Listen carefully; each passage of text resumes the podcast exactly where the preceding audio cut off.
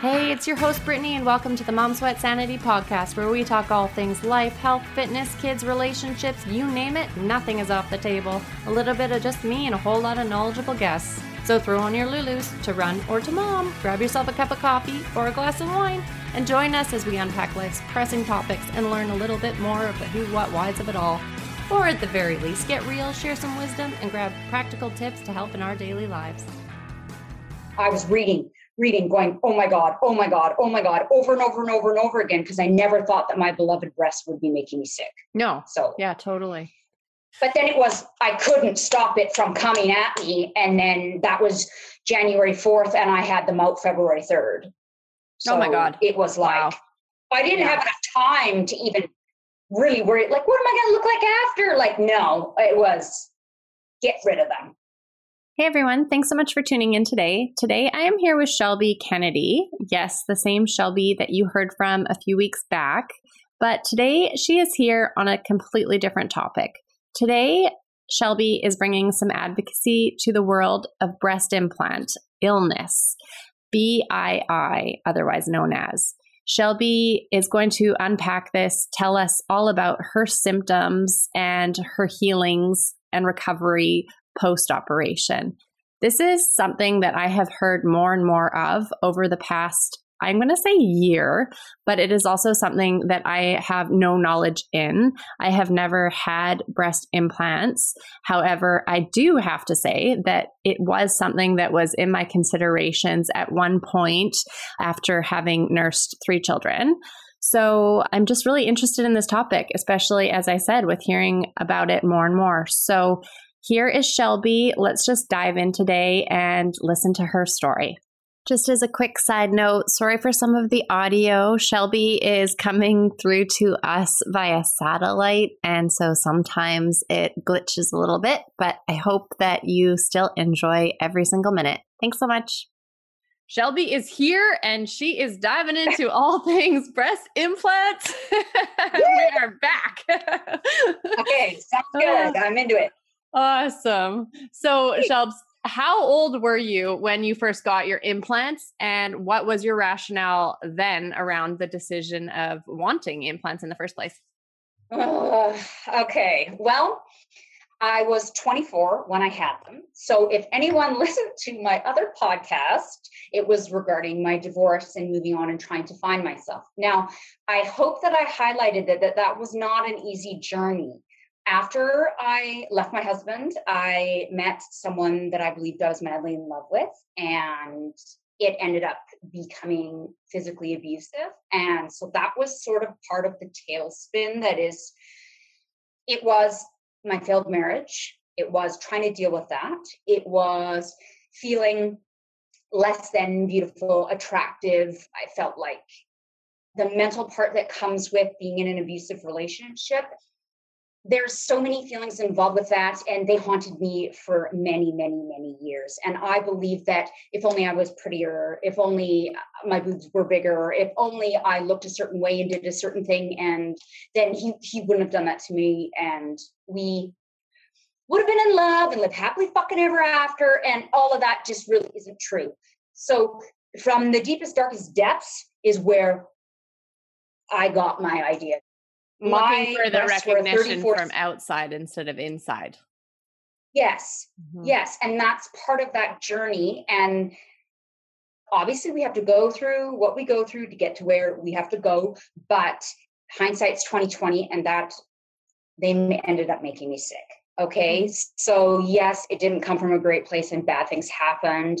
But, you know, we just have to just go forward instead. But yes, I had an abusive relationship that left me feeling at an all time low. And I opted to have them thinking that an upgrade would make me these more desirable, more attractive, all these things that I thought I needed to be because he felt me, made me feel like I wasn't those things. Mm-hmm. That would be the trigger. And I was 24. Wow. When I got yeah. them put in. So 24. Yeah. And did you ever have any increases throughout the time or was it that one that one experience of implant and then you had them through until you started to feel different signs and symptoms of illness? I had them for Well, that was my first set. I had a second set put in in 2017, and then I got increasingly sick, which I'll, I'll go over all that. But and then I had them removed last year um, in February of 2020. So eight years, eight years of suffering for sure. Took me a long time to make the connection between my breast implants and my illness, my reoccurring, never-ending illnesses was the illness pretty quick like eh, now that you look back at it were there signs and symptoms there from almost day one of having breast implants? It took four months nearly to the day. Wow. It started with it started with horrible painful ovarian cysts and I thought, you know, some people get those like woman thing, no big deal. But then as it kept getting repeated and repeated, and I opted not to go, I had ultrasounds and opted not to go in and have them removed because, you know, who wants to go to surgery if they don't have to? And then they say, well, your body will probably just rupture them and reabsorb them, which is obviously a more painful route, but it avoids being cut open.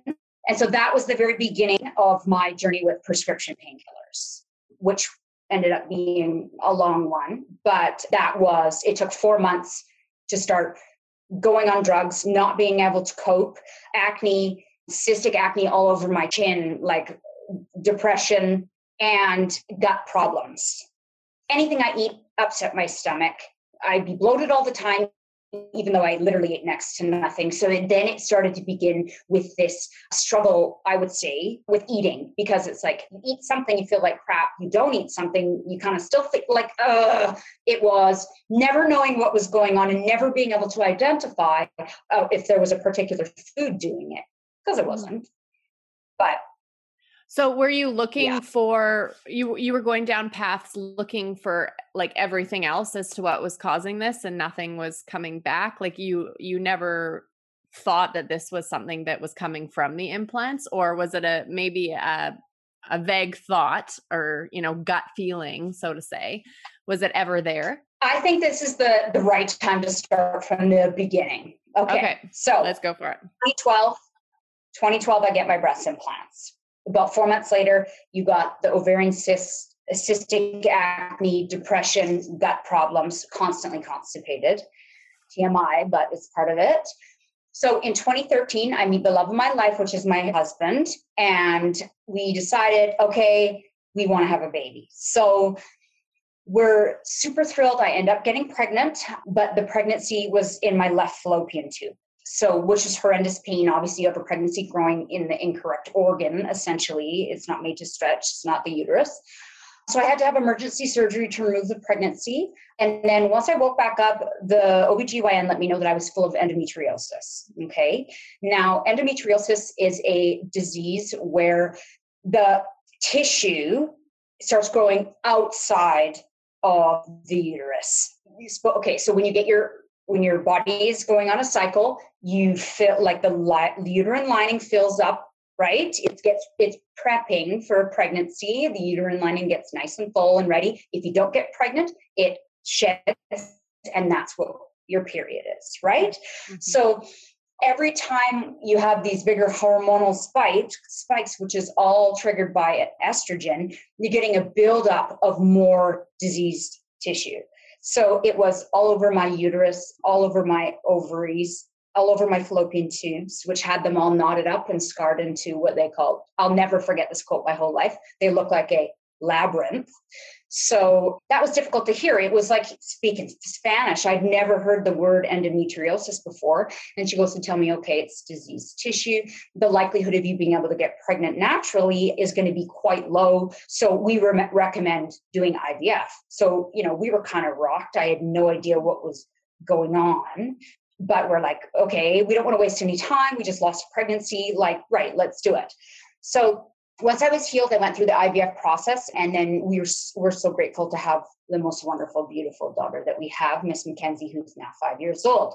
During my pregnancy, I felt pretty darn good. They say when your body is pregnant, the way your hormone levels they work differently. I guess you kind of remain static, um, and that actually can suppress or just pause your, the growth of your endometriosis. But then they say once you you know have your baby and you're no longer pregnant it fires right back up again you're kind of back where you were. So you, you can get a bit of solace from a little bit of a pause for some. And then, so after we had Mackenzie, I felt like I was doing okay. I was dealing with some crippling anxiety though. And the doctor told me I had postpartum depression and anxiety, which is really common. And so I was ready to, I was ready to accept that. That was okay. But I was having trouble standing. I was back to where I was before, having trouble standing up straight because I was in so much pain, really sore hips and back. And then, so now here I go, I'm back on painkillers again. So, more visits to the doctors trying to figure out how to manage my pain. I stopped eating dairy because I was thinking that dairy was creating all my gut problems, spending as much time in bed as possible while still trying to be a good mother, which which then takes that. side onto your mental health having to deal with oh. all. that also and then the mom shame and the mom guilt and all of that. Absolutely but but i was just like i just i just can't do it. I can't do it. I just can't get out of bed. And it was the body and it was the mind and the heart and the soul and the exhaustion and chronic pain is really starts to kind of eat away at your soul so, about seven months after Mackenzie was born, we used our last embryo that was in cryogenics with uh, and did IVF to have another baby. I miscarried that pregnancy. That was our last chance to have a baby unless we wanted to go through the whole IVF process again. I was feeling really poorly all the time, tired, and understandably reeling from my losses. And, you know, kind of wrapping back around to like my personal self-loathing not being able to give my husband more children and feeling crappy all the time you know not really being like a productive member of my marriage and being that person that's sick all the time. But guess what? I feel like crap. Yeah we know. I always felt like crap but then you got the guilt about feeling like crap. So it's a difficult place to live in that so after my miscarriage, my OBGYN thought it was a good idea to remove my other fallopian tube because once you have one ectopic pregnancy, it becomes more likely that you would have another. And we already knew that my fallopian tubes were labyrinthy. So the chance of the sperm and the egg meeting and then making their six day travels down to the uterus was slim to none at this point. So I made my appointment and I was on the wait list. Then I became pregnant which we were over the moon untouchable. But then the horrendous pain began. So we found out that was another ectopic pregnancy, and that pregnancy was growing in my one remaining fallopian tube. So at this point, devastating, but we knew the drill back to emergency surgery. They removed my remaining fallopian tube and the pregnancy. That was it, though. That means there was no chance of getting pregnant naturally because I no longer have the pathway for my eggs to come down and meet my uterus at that point, I started seeing a psychologist, which I had been on and off, but now I was back on trying to deal. Good. So yeah. in 2017, I was still battling depression and fatigue, still not eating dairy, which is difficult. Like on top of feeling exhausted, now you're trying to regulate everything you eat. So I just think to myself, this must be what it's like to get older. You know, I've just got a bad, pulled a bad couple of cards. You're just sad because of your body and all you've been through. Still going to the gym regularly, pushing through feeling like crap. I felt like it was my only salvation, a little bit of a reprise if I could get myself out of my truck and into the gym. So, more constant gut pain and decided to go vegan, gluten free, and processed food free. I felt like it helped for around six months, and then the stabbing gut pain was back. Some days I'd drop my daughter off at preschool and just go back home and get into bed, which not really all that proud of that, but sometimes you just you just have to do what you need to do in order to Absolutely. get through the day. Absolutely. I feel like when I talk about it now, the way I feel now in comparison, I feel so different that like I I don't remember that person that would lie in bed all day. It, it's almost bizarre. Like I feel a bit of a disconnect between the person I'm talking about and the person I feel like I am today. So the hip and the back pain and the acne and the depression, all still there with a vengeance. Mm-hmm so this is 2017 and then one morning i i woke up and my left breast was huge.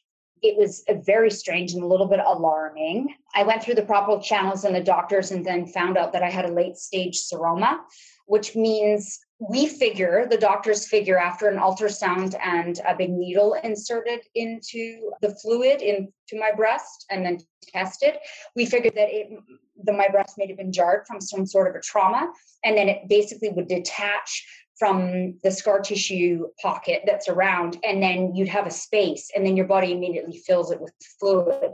So it was like ebb and flow. Sometimes my breasts would be huge and then it would be back to normal, and then it would be huge again and then back to normal.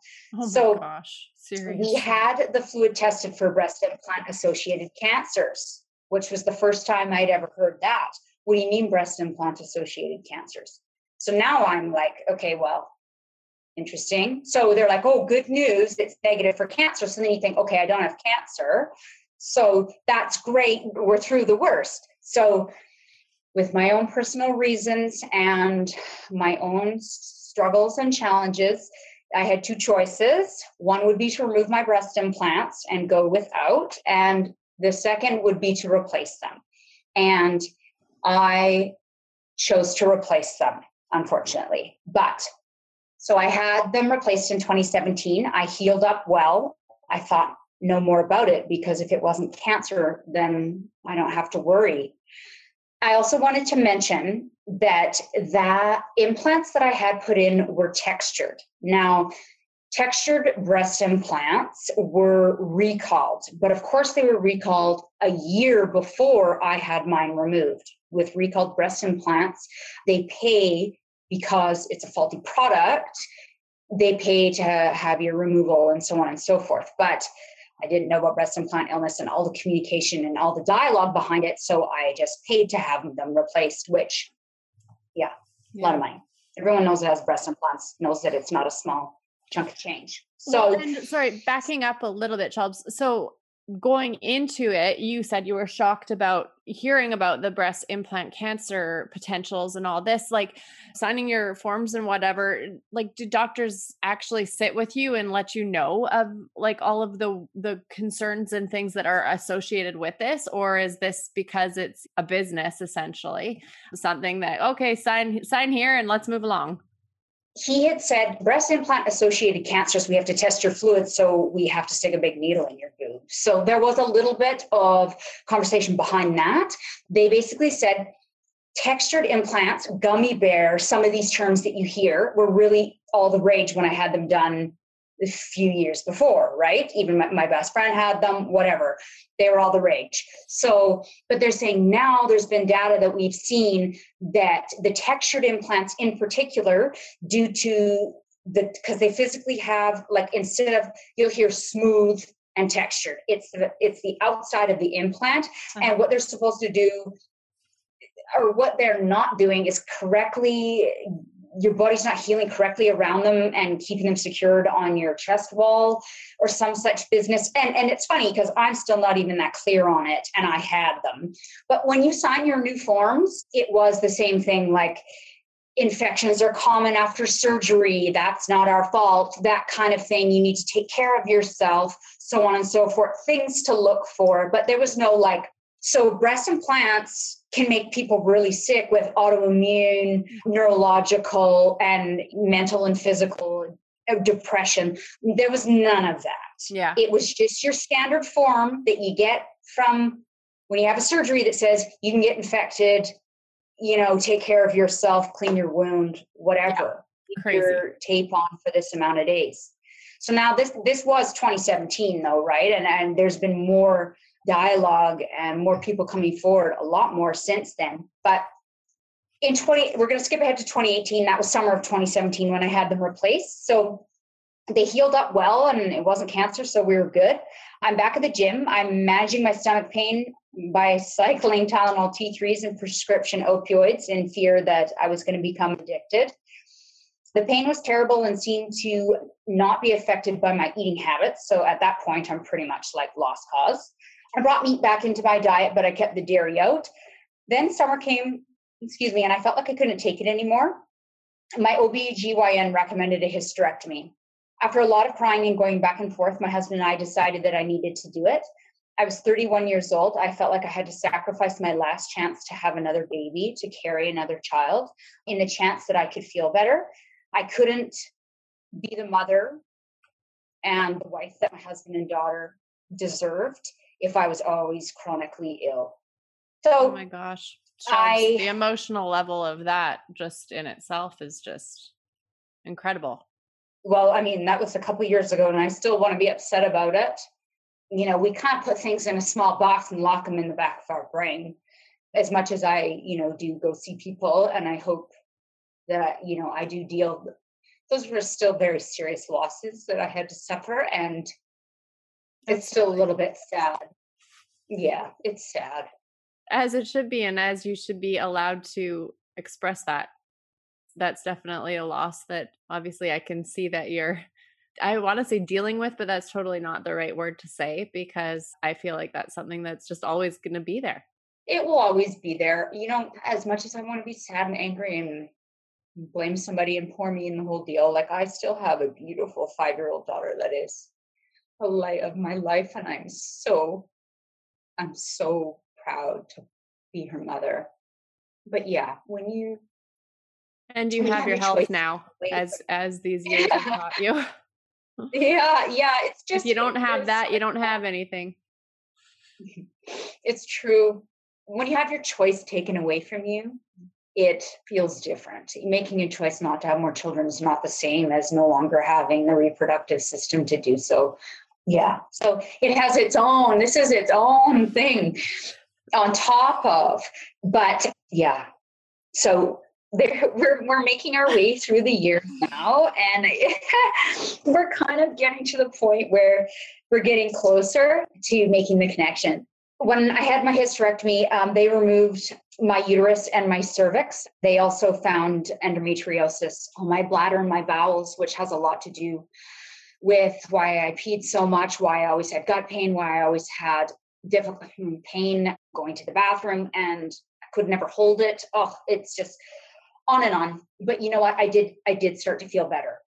Okay, so that was amazing. I hurt less and I was able to stop taking prescription painkillers, which was always a huge battle for me because I never envisioned myself as a person that took drugs all the time. And then you think back and you're like, okay, well, you're taking drugs and driving. It's not a good scene. I well, you did what you had to do to get through that pain. Yeah. And I was taking more than I would ever say to anyone. I, I could I could not admit how many I was taking. It makes me feel ill. I actually don't know how I got through all those years without being addicted to them. Like, I'm not sure. it's ridiculous. So let's skip ahead to 2019. So things are going well. I have a little stomach pain, but nothing serious compared to what I was I was experiencing before as a cakewalk. It's like whatever, I can handle this. So still battling cystic acne and the sneaking feeling that I was depressed. So after all these traumatic events, I kind of always just equated it to your body. Look what you suffered. You don't have depression. You're just sad. Like, look at what you've been through. It's reasonable. And, and that was sort of my my justification towards how I felt mentally also there's this own stigma around depression and you know you have a happy life like you know you're not living on the street you have money you have a daughter like you know why whatever so i never really wanted to walk that that road, I kind of just said, it makes sense from what I've been through for me to be sad. That's okay, right? That was okay. Mm-hmm. In February of 2019, I had unexplained random bruising all over my legs. And I don't mean like, oh, I walked into the bed frame and got a bruise, like random, tons of bruises all over my legs. And I'm not a bruiser. Like, I have to be hit quite hard in order to actually have a bruise. So I was a bit freaked out. I thought maybe I was low on iron, uh, which would make sense. So I had my blood tested, but everything was okay. In March, I suddenly got so tired again. I felt like I couldn't get out of bed. I stopped going to the gym, stopped working for my company. I generally did the bare minimum I could. So I'm kind of back at a place where I'm back in bed again and kind of minimal. I could still try but of course i was trying to hide how i was feeling from my daughter like it's not normal for me to be in bed all the time and the last time i was in bed all the time she was that much younger so you know we just snuggle and watch shows all day but i was absolutely miserable so i went to the doctor convinced i was depressed he put me on antidepressants so by about the fourth day i started to feel amazing it was kind of like i was on some other recreational drug because I was out of bed. I was doing all the filing I, you know, I hadn't been doing. I was making phone calls, answering emails. It was like back in action. As you know, if you do know, with the presence, uh, you can get a little bit of a high, and then and then you do plateau. and then whatever was there is still there. So I started to kind of level out and not feel as much like, you know, I was on meth.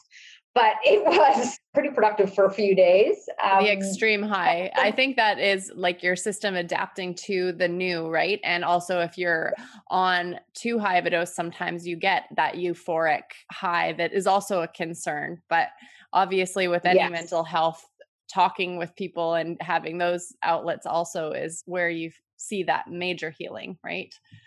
Absolutely. But I was taking Mac everywhere and feeling better than I had in years. So I finally made the choice to get out of my own way and take an antidepressant. And that really did help my er, my world. It Absolutely. helped my world. Good functioning. But yeah, but nothing is free. So with antidepressants, their job is to raise your serotonin levels, which is your happiness factor, which is your get up and go, right? So I couldn't sleep right from the very first day I took the first pill. So, and it would be if I went to sleep, I was okay, but I had insomnia. So I would thrash it. My body would be, you know, extremely tired, but my brain would be going. So then I started to take sleep aids, both over the counter and prescription. And I just figured at that time it was the price to pay for feeling so good. I hadn't felt that good in years. I was not about to come off that antidepressant for love or money. So if I had to take a 20 milligram dose of melatonin, I was going to do it. I feel like I got a glimpse of my life back. So we're still in 2019. On June 19th, I started experiencing terrifying symptoms. Okay, so I'm going to list these off. I wrote them all down because it's really important that I touch on all of them because depending on which one, it might resonate with one of our listeners. So there was dizziness, fainting, loss of vision, loss of hearing, tingling in my arms, hands, waist, neck, back, legs, feet, head, and face, eye pain, face pain, numb feet, metallic taste in my mouth constantly, night sweats nausea, including vomiting, loss of bowel control, chest pain, exhaustion, which is, we've talked about that up to full days in bed, muscle weakness, extreme hip pain, constipation, diarrhea, headache, slurred speech, confusion, poor memory, clumsiness, and freezing cold hands and feet. When I, on June 19th, I had what I can only describe as a, a stroke like event. I was walking in to the bathroom and my husband was sitting on the bed and I fell down on the ground and I couldn't see or hear. Uh, and I was just sort of like crouched and writhing around, making bizarre noises. Like it was like nothing I've ever experienced before, followed by the feeling that I needed to throw up. So I, after I started to get some hearing and vision back, I crawled to the toilet and then laid there for half an hour and then I started getting the, sh- the tingling coming down my neck and down my arms and extremities, my limbs. So then I called and they told me I should go to the hospital, and of course I didn't. But I ended up making an appointment with a neurologist. Terrifying. It, it was absolutely bizarre, and then it kept happening. So then I I did end up with multiple trips to the ER. I just feel so bad for my husband my God, could you imagine? I couldn't imagine watching him do that. And he's just trying to hold me and are you like, are you okay? And I was like, oh, yeah, it's scary even remembering it. So I went to the ER multiple times with uh, and chest pain. So I don't know if I listed that one. I got X-rays. I got hooked up to different machines, different doctors, naturopaths, psychologists, chiropractors, physiotherapists, massage therapists. I felt like I was dying. I was certain that I had multiple sclerosis or some other debilitating disease uh, that's deteriorating my brain and, and my bodily functions. So I got the urgent visit with the neurologist. He told me I had functional neurological disorder and sent me home with a printout. So, in layman's terms, it means that all the symptoms I was feeling were real, but they couldn't link it to any disease. So, I'd never been more lost in my life. Mm-hmm. If all the other crap that happened to me this blew it out of the water. I was losing control of my life. I lost control of my health. I had no, I was drowning, I was drowning in everything. So I decided to take another route in September. I went to a naturopath because I felt like the current doctors that I had been seeing had failed me. I knew there was something wrong with me. I'm not crazy. I'm not throwing myself on the ground having these experiences. I certainly wasn't losing control of my bowels while I was driving on purpose. I just had to take a different route. You know, you need to advocate for your own health because right now, there don't let anyone tell you that there's a test that's going to tell you that it's breast implant illness. So sad that I had to do this for all these years, but we're getting to the finding and the making the connection. So the naturopath tested my blood, but you know, if a regular doctor tests your thyroid, your thyroid function and your T4 and T3 function are not the same thing. Yeah. So she tested my T3 and T4. She told me they were really low. So I started on thyroid supplements. Okay. So it took about 10 days and I was feeling better again. So then we've got some antidepressants, deal with your mental, right? We've got some thyroid pills to help deal with when you have extremely low thyroid, all sorts of crazy, scary things can happen. It's basically your body shutting down. I don't know the science of the thyroid. Um, I can't list it all, but the depression, the low, the tired, the sore muscles, like so many different things are associated with that. So at I that point, I was like, hypothyroidism. I, I have hypothyroidism. Right? Yeah. Mm-hmm. Okay. So yeah. basically, you feel like you're on your deathbed if it's low. So now I'm like, okay, I got the depression fixed, I got the hypothyroid fixed. Like we're made in the shade. I finally got it figured out, right? Mm-hmm. But I still wasn't feeling like I should. Okay. So then in January, I was talking to my dear friend Karen. We grew up together on the Sunshine Coast. And she told me she was convinced that her breast implants were making her sick and she was having them removed. And I was like, what? What do you mean?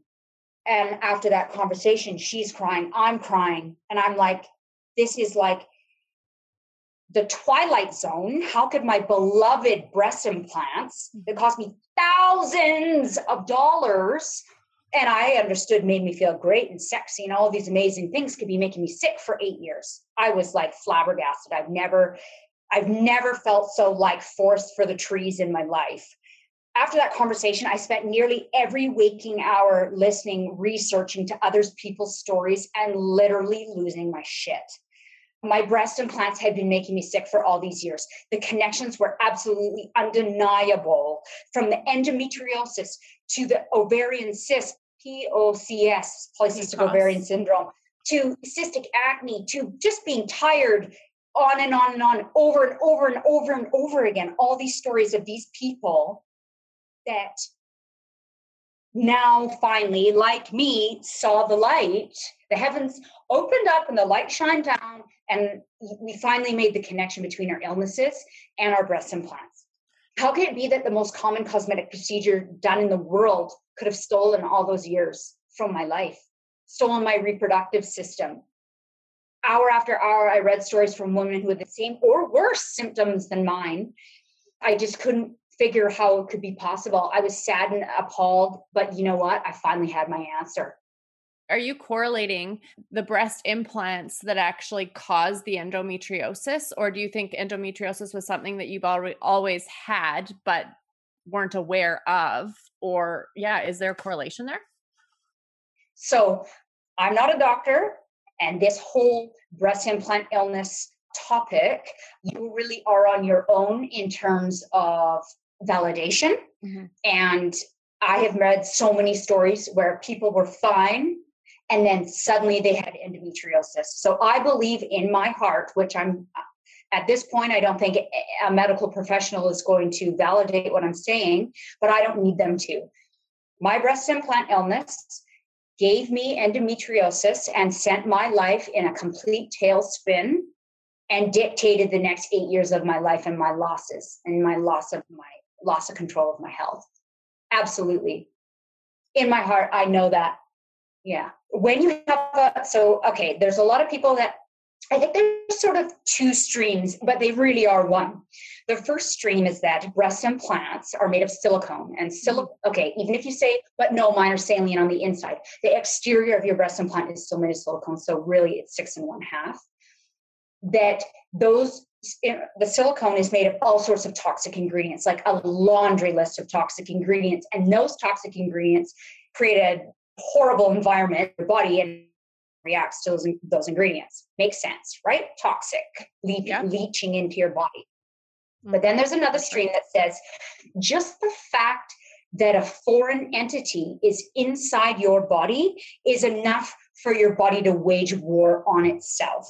So that's where your autoimmune, that's where your thyroid, that's where you're like essentially your body is waging war on itself because it's trying to rid your body of this entity, but it can't. And then you've got all sorts of hormonal and confusion, and then endometriosis is fueled by estrogen. Me and many, many other sufferers believe that the disease tissue, that disease, the autoimmune, all these things are related to having that foreign entity in your body and having your body waging war on itself. When you break that all down like that, absolutely. Our bodies are amazing at fighting something that it doesn't want there. And so when you break down the estrogen and the endometriosis and everything, that it, it does make sense. Yeah. Disturbing amount of sense. Yeah. Absolutely. Absolutely. So, so, when you were speaking with Karen, did she have a lot of the symptoms that you were experiencing? Is that where your light bulb, like your aha moment went? You're both like, oh, wow, our commonalities are ridiculously, insanely the same. So, not as much on the, no endometriosis, but polycystic ovarian syndrome, major depression, exhaustion, thyroid, acne, which is just another way of your body manifesting how angry or how under siege it is, right? It, it really can be, or how imbalanced you are on the inside in, regards to your hormones. Karen's story is similar to mine in a lot of ways, but it was the other stories and the repeated on and on and on and on of these same symptoms that really was the major like life kind of connection. Mm-hmm. It was a bit of a life shattering kind of aha moment in regards to making that connection. Because mm-hmm. then you look back and you're like, oh my God, it took three months. It took three months. I got my breast implants put in the summer. It wasn't even winter and now and i've been healthy as a horse my whole life nothing wrong with me mind you i wasn't very old but still now boom now the whole course of my life is different so with the love and support of my gorgeous amazing caring husband and my family i had my breast implants removed february 3rd of 2020 I didn't have much time. It was January to February. My surgeon was incredibly empathetic and was able to sneak me in. But I really, truly believe that I came back to life on that operating table. Wow. How soon after those coming out did you feel like your life was coming back to you? The moment I opened my eyes. Uh, the moment I opened my eyes, I felt like a different person. I felt like I had my sparkle back, my mojo. Like, what's mojo? Like, oh my God. Your energy. I felt like I had so out of touch. All those, yeah. And all those things that made me kick ass were gone for so long.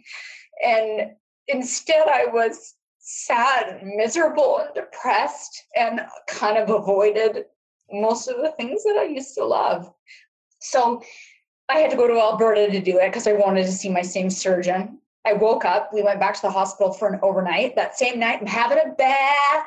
And then I blow dried my hair, which obviously they, you know, they tell you not to do with your arms and, yeah, you know, your like, chest muscles. Screw that. But I I felt, yeah, it felt so good. It was ridiculous. Then I'm tidying the room. Tyler's like, maybe you want to sit down. I'm like, don't ever ask me to sit down again. I'm never sitting down again.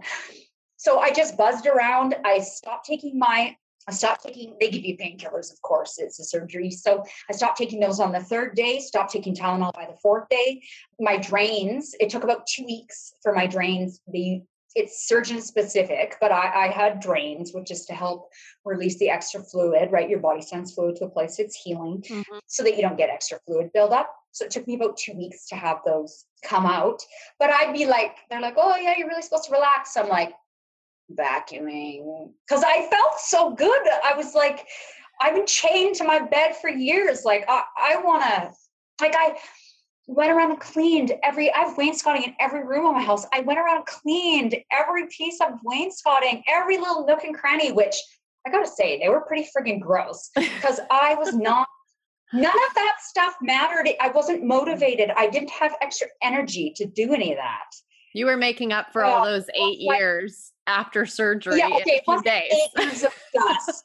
Let me clarify. But it certainly was a couple solid months of me not dunging out, you know, but doing that Rudy type. It was eight years of you not feeling like you. And you knew that that minute was you were back. Yes. Yes, it was. It was back. And it was like, it was like somebody just sort of operating on level two. And then suddenly I'm like, I don't know, like AC/DC Back in Black is playing and I'm full of piss and vinegar again. That's literally what it felt like. Oh my gosh. It, it was like I was the star of my own show. It was bizarre bizarre is the only way I can say it. And like it was a hail mary. Nobody like I I didn't get validated that that that, that I went for surgery and it was going to make me feel better. There was no.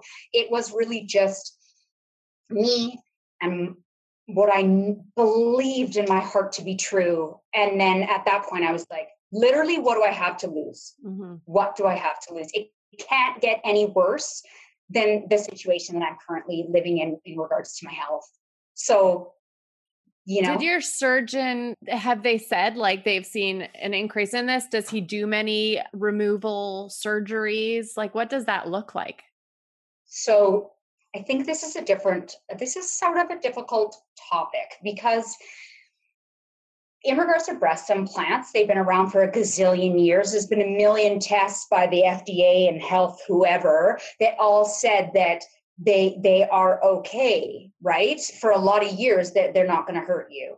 So then doctors go off all those that testing and all those documents that come out and they say, well, no, I based it off my documents and, and you know, people are fine but now there's new research coming in starting to say and like i don't know how like official these documents are like history is not being rewritten right now but that's also what do you do when you're a surgeon and that's what you do for a living? Do you validate the fact that what you do for a living is making people sick? Or like okay there's one gentleman in beverly hills and he's decided to go he's decided to go the full on. I recognize it. He was on doc the doctor's TV show. I can't remember what it was. Validated, agree with it. 80%, 80 to 90% of my patients after explant feel better or a reduction in some symptoms that they've been. So he's decided to go that way. Wonderful, but also monetizing on those explant costs. And then I think you have most of the surgeons that are sort of on the fence and don't really want to delegitimize it, but don't really want to legitimize it either because well, because I guess there's still a market. Yeah, exactly. There's still a market for implants. And if it doesn't hurt everyone, then they can still sell it to those people. But how common is breast implant illness?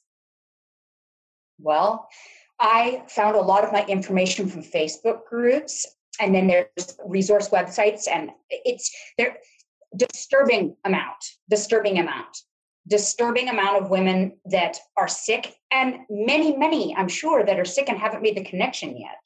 So like my best friend we had our breast implants our first set put in in the exact same year the exact same textured breast implants. She never had a problem with them. She now has a second set. They're beautiful and amazing and she feels as right as rain. So as much as i want to say there's tons of people there certainly is tons of people that are sick but there are a ton of people that are not and I think that it just depends on how sensitive, say, your body is to a foreign object. It doesn't send everyone reeling a lot less. Like I have, which I think, and with doing my reading, I have a pretty severe case. I had a lot of bad things happen in my health then there's some other people that could maybe get the odd cyst and really bad acne and and then they may take a thyroid pill and it would regulate and then they continue on and, and, maybe never make the association or it was never bad enough to delve in any deeper. So the the scale really is all over the place for the symptoms and the experiences that people have. And that's why it's so hard to they say prove pin down. I guess the research to back up the claims that these that women like myself have in regards to the connection. But this is the deal.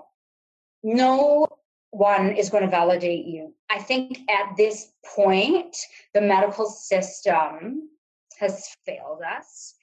I know that there's a lot of people advocating. There's a lot of people trying to get the word out and to get more tests done and to get these women and question them, try to make connections. And I know those things are happening. This is a Hail Mary. I didn't have time to wait even another day to then have them say, oh, breast implants are making people sick. We'll explant and pay for it, like the recall they finally figured out on, on the textured implant. I didn't have time to give up a single second more of my life. So I Hail Married it. We made the choice. We removed them. And, and you're never, you know, sometimes I even get, I, I, even get caught up with my own words because I can't describe the change between who I was when I had them and the person that I feel like I am now. So, the reason why I'm telling this story and sharing this is because when I read further and further into breast implant illness, I find that there are so many women that are suffering. If you're sick and suspect that your implants are making you ill, I'd urge you to do your research, join Facebook groups, talk to me, write me an email. I'm going to give you some more resources um, at the end of this it is real. You are not crazy. This is not in your head. You don't feel like crap and spend days in bed and have stroke like events and lose control of your own bowels because you're a healthy 30 something year old woman. Like that doesn't make sense. Doctors may not agree with you that it's your implants. They may put you on antidepressants. They may put you on thyroid pills. They may, you know, uh, try to kind of patch these other things. But like in my case, I truly believe the root cause is my breast implants that then kind of did a domino effect to the rest of the functionality in my body. The choice to remove your implants will likely need to be on faith, trusting your gut, and what you believe in your heart of hearts. If you read all these stories and you're like light bulb, and I can't even function a single more day because the truth is so there for me, then you just have to do it absolutely. Follow your gut. Trust um, your gut.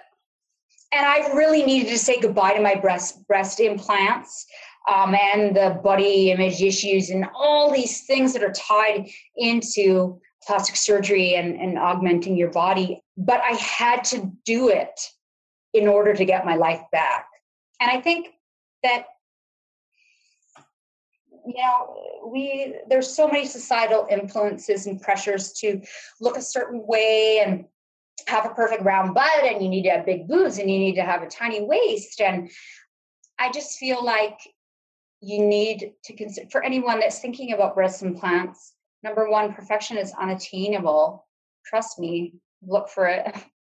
It's unattainable and it's it's actually ugly. The search for it is never ending and never satisfying. There is certainly the pursuit of excellence. I absolutely believe in the pursuit of excellence and self care and taking care of yourself and going to the gym and looking in the mirror and feeling proud of yourself for the work that you've done with diet and, and taking care of yourself. But I would just question you and our listeners what would you sacrifice for perfect breasts? Hmm. Because if I had to go back, I wouldn't sacrifice a single thing that I ended up in turn having to trade in for these perfect breasts. So, oh, well said, Shelves. That's so, so powerful. Yeah, it is, you know, and not everyone's going to get as sick as I did, but it is a, it was a wild, terrible time. And I'm happy that is in my rear view. And you know what? I am more of a woman now with my scarred up, saggy, tiny breasts than I ever was with 32 double D's. So honestly, it's it's like get out of the way because I'm back. so you are now a part of an advocacy group for BII. So tell us a little bit about this group. So I documented my journey. Uh, thankfully, I had enough foresight at the time when I was still sick to document. So I made a series of videos on my YouTube channel um, from my initial one a few days before I went in to have them removed and the emotions that are tied into that. And then kind of all the way along, like, oh, I'm going to get my drains out, taken out, and this is how I feel. And, you know, and then I'm going to do a one year follow up in February uh, and let everybody know, you know, kind of what it feels like a year later out the other side. So that can be found on my YouTube channel, and I think it's a great resource for anyone. Um, I, I do I delve into the same sort of things that we talked about here today. And I share blips of that um, throughout my Instagram feed. Amanda and Jen, they're founders of this thing, this beautiful thing called Explant Liaison. They reached out to me, they're from the United States. They reached out to me and said, Hey, we heard about your story, blah, blah, blah.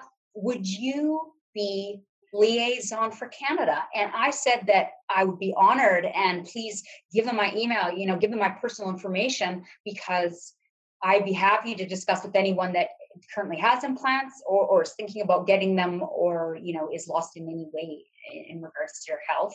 We were okay, so we're geared up. And so they started their Instagram page. They grew it from zero. They're now at around 4,900 followers, which I'm really proud of them for that. And they also just got in 2020 their website going, which is an incredible resource. Um, so many women's stories. You can find my story and many others on there as well. So both the website and their Instagram page is of the same name. It's called Explant Liaison, and that's E X P L A N T L I A I S O N.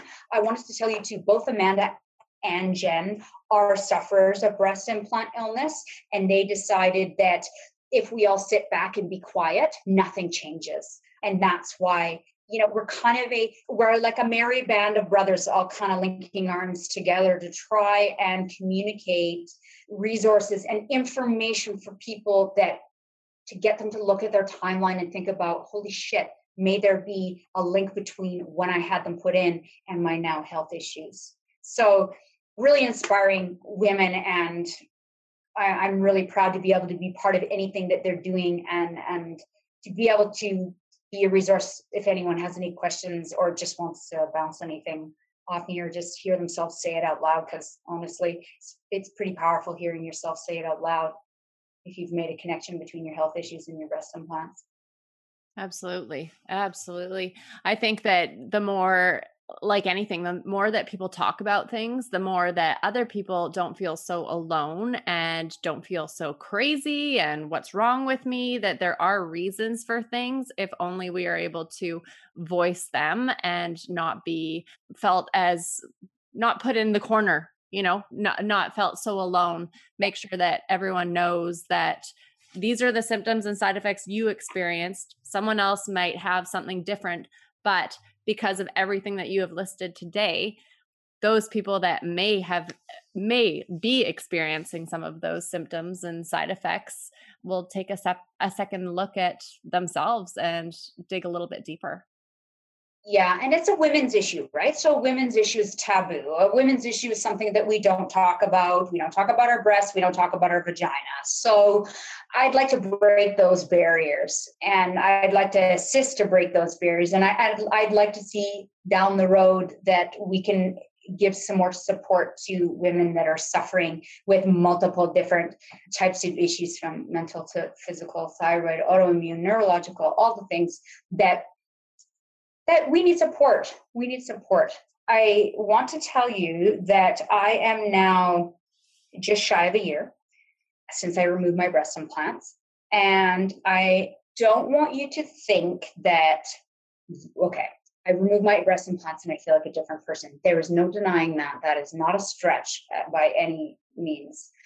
But I think it's important that people know that it may not be a cure all for the things that are going on inside your body. Now, I still take prescription sleeping pills. I'm still on antidepressants and I'm still on thyroid. medication. Okay. I would like to think, and, and I, I, believe that once your body detox and heals, your body's an amazing machine. Down the road, maybe we can reassess it coming off those things and, and see if my body has improved from not having them in my body. But it's just the day to day that has improved. And I am so grateful for that, that I'll take a little bit of insomnia. I'll take a little bit of depression. And, you know, I'll take some thyroid supplements because I've never, I literally haven't felt this good since I was next to a child, a teenager. So it may not be a cure all. It may be. Uh, maybe down the road, my body will have healed itself enough that I don't have to take to lean on these medications.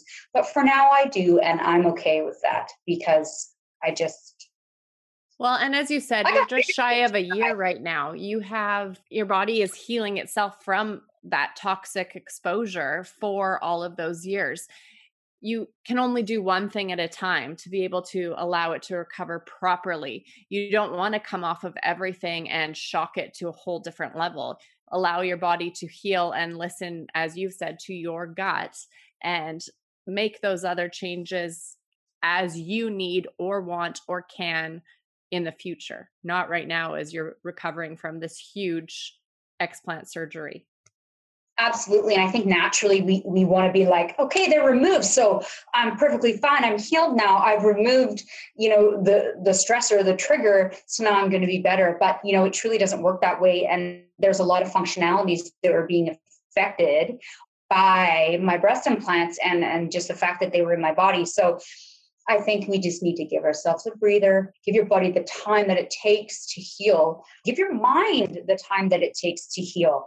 And there's so many different other things going on in our life and, and traumas and things we carry around. And those are not easy fixes. Those are not immediate fixes. You don't just flip the switch and those things are gone. So I think it's a constant process of letting go, and moving forward, a constant process of accepting and living for the now. I'd like to think that maybe I don't need these things, but maybe I do. And and that's okay. That's okay too. Because I think that if you need help, you need to you need to use it. You need to get it. And there's we have in our world, we have these things to help us and to feel better in all elements. But by removing that one thing that was clearly not doing that for you is the start of your new life.